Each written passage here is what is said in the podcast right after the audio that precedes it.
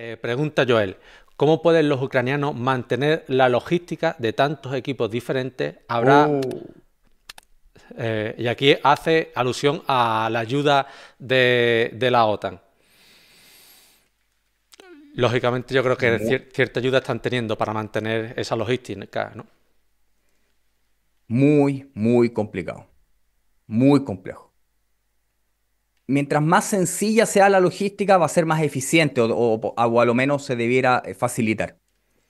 Uh-huh. La logística con distinto material la hace muy difícil de realizar porque los vehículos no ocupan los mismos repuestos, no ocupan la misma munición. Entonces, en vez de enviar un camión o dos o diez camiones con munición, tengo que mezclar las municiones, distribuirlas en terreno.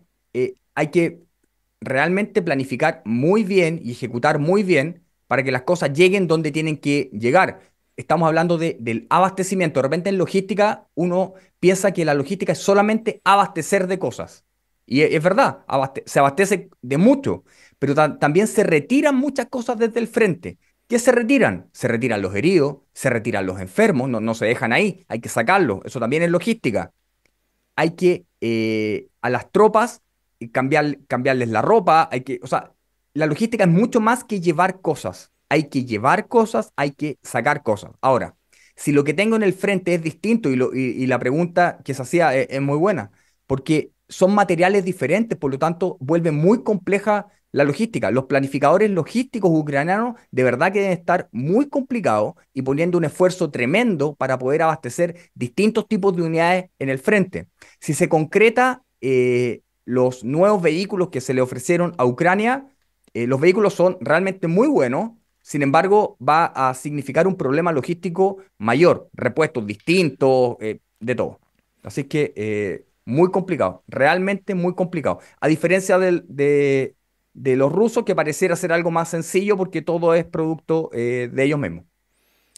Bueno, pues desde luego, y sobre todo mmm, porque estamos hablando que Ucrania tiene tradición soviética, como bien dice, sí. Muchas de las armas, muchas de las municiones pues no le vienen bien a sus carros de combate propios. Y aquí también hacían alusión más arriba a una compañera, el tema de que siga eh, increciendo, ¿no? Y siga creciendo ese suministro de armas por parte de Occidente a, a Ucrania, ¿no? Dice que si veremos los Leopard dos eh, en Ucrania. O sea que estas son decisiones más políticas. Hemos visto como la ministra de Defensa alemana parece ser que ha dimitido. Yo sé que estas decisiones son políticas y suministrar o no suministrar, cuánto suministrar, pero mmm, sí que podemos trazar cómo ese incremento de suministro de armas se ha ido produciendo a, a Ucrania, ¿no? ¿Crees que veamos cada vez más armas de gran calibre y, y los riesgos que esto podría suponer? ¿Qué opinas, qué opinas de este suministro de armas?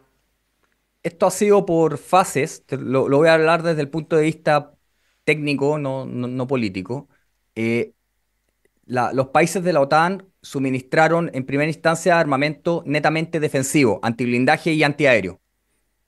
Luego de eso, después que las fuerzas rusas invadieron y la, lo, lo lograron detener, hubo un, un segundo tipo de, de abastecimiento de armamento que fue fundamentalmente artillería, que, que ya no es algo directo de, de, de uno o dos kilómetros de alcance, sino que de treinta a cuarenta kilómetros de alcance que disparan por sobre las tropas, o sea, bastante alcance. Y ahí también llegaron los HIMARS, llegaron cosas así, limitados. O sea, segunda ola, artillería.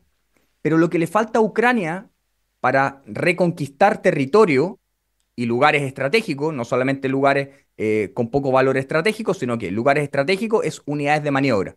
Y las unidades de maniobra se basa en unidades blindadas.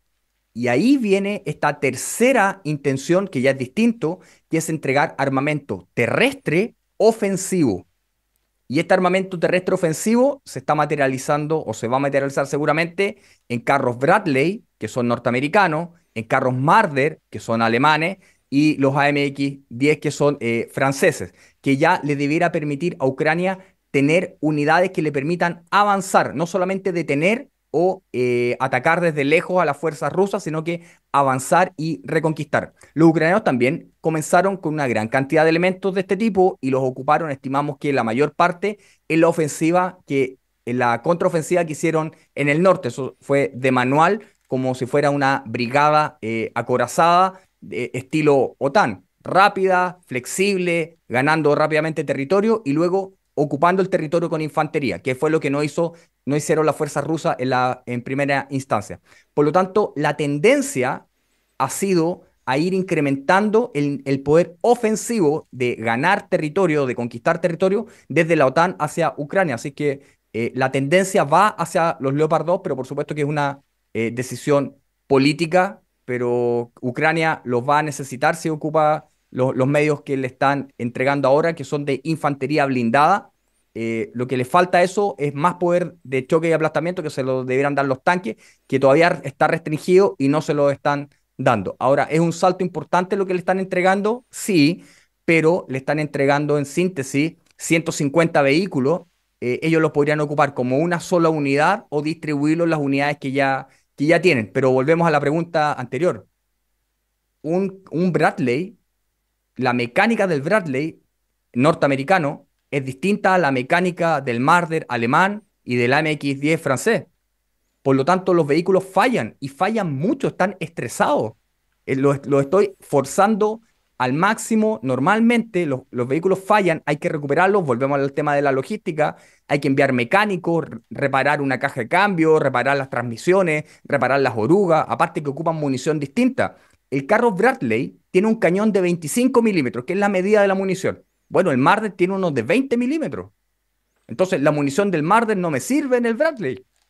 Y así, eh, suma y sigue. El fusil también, el fusil es siete sesenta y dos por treinta y nueve, siete sesenta y dos por cincuenta y uno, cinco cincuenta y seis, calibres distintos que sencillamente... ¿Problema técnico? Problema técnico, pero solucionado, solucionado. Ok. okay. Estamos ¿En a... qué parte nos quedamos? Estamos hablando de que es complicado el tema de las municiones y demás en distintos carros de combate, que aunque se le entreguen esos carros de combate a Ucrania, después van a tener que engranar su funcionamiento dentro del ejército. Sí, y, y, y te estoy diciendo uno de los elementos que hay que engranar. Los otros elementos, igual o más importante, es que la gente que ocupa esos vehículos hay que instruirlas, entrenarla, enseñarla a disparar un cañón. Son, son absolutamente diferentes. Son parecidos, pero son distintos y necesitamos gente con experiencia. Por eso te decía que un soldado con experiencia vale muchísimo cuando lo comparo con un soldado recluta sin experiencia. La movilización rusa moviliza trescientos mil hombres. Entendemos que ya hay ciento cincuenta mil operando, pero son reclutas. Por lo tanto, son muy distintos a, a los soldados del ejército regular que están trabajando en forma permanente. Y, y diferentes a los del grupo Wagner, que son ex soldados todos con experiencia. Por lo tanto, eh, hay que hacer convivir las diferentes experiencias, la logística, el material, etcétera. No, no, no es una tarea sencilla eh, para nada. Por lo tanto, es importante que la solución que le dé la OTAN a Ucrania no sea peor que la enfermedad que tiene, porque sería muy complejo que le entreguen medios que no puedan ocupar. Las fuerzas ucranianas se han mo- mostrado eficientes en lo que han realizado con el armamento occidental. Estimamos que, que la OTAN podría entregarle incluso más armamento, pero no lo van a poder ocupar de inmediato. Por lo tanto, este puede ser un punto de partida, que es entregarle infantería blindada a eh, las fuerzas ucranianas. En el, en el listado de elementos que están considerados, están, por ejemplo, los cincuenta Bradley norteamericanos, pero también tiene cien eme ciento trece. Por lo tanto, no, no son solo los vehículos. Son muchísimos vehículos. Estimamos nosotros que eso va dando más o menos la conformación de una eh, brigada acorazada estilo OTAN por los números y, y por las cantidades, pero echar a andar eso para que, una cosa es que llega al puerto, lo desembarquen, y otra cosa que empieza a funcionar con gente entrenada, con los equipos de telecomunicaciones funcionando, que se enlacen entre ellos. Los equipos de comunicaciones son eh, normalmente son encriptados, por lo tanto funcionan dentro de un sistema. Es como... Eh, tener radio, teléfonos de distinta marca, por supuesto que no son compatibles. Hay, hay que hacer que todo eso funcione, y eso es mucho, mucho tiempo, y Ucrania no tiene tanto tiempo. Pues muy interesante, me ha gustado mucho esa explicación, y, y es verdad que esa entrega de armas muchas veces también va acompañado de un adiestramiento de los soldados ucranianos. Sí. Por ejemplo, aquí en España hemos visto eh, también en distintos países de, de Europa, que se está intentando adiestrar a los soldados ucranianos. Lo que yo no sé es, como tú bien dices, si llegará a Ucrania a tiempo para poder sacarle rédito o, o no. Pero bueno, ahí está esa consideración.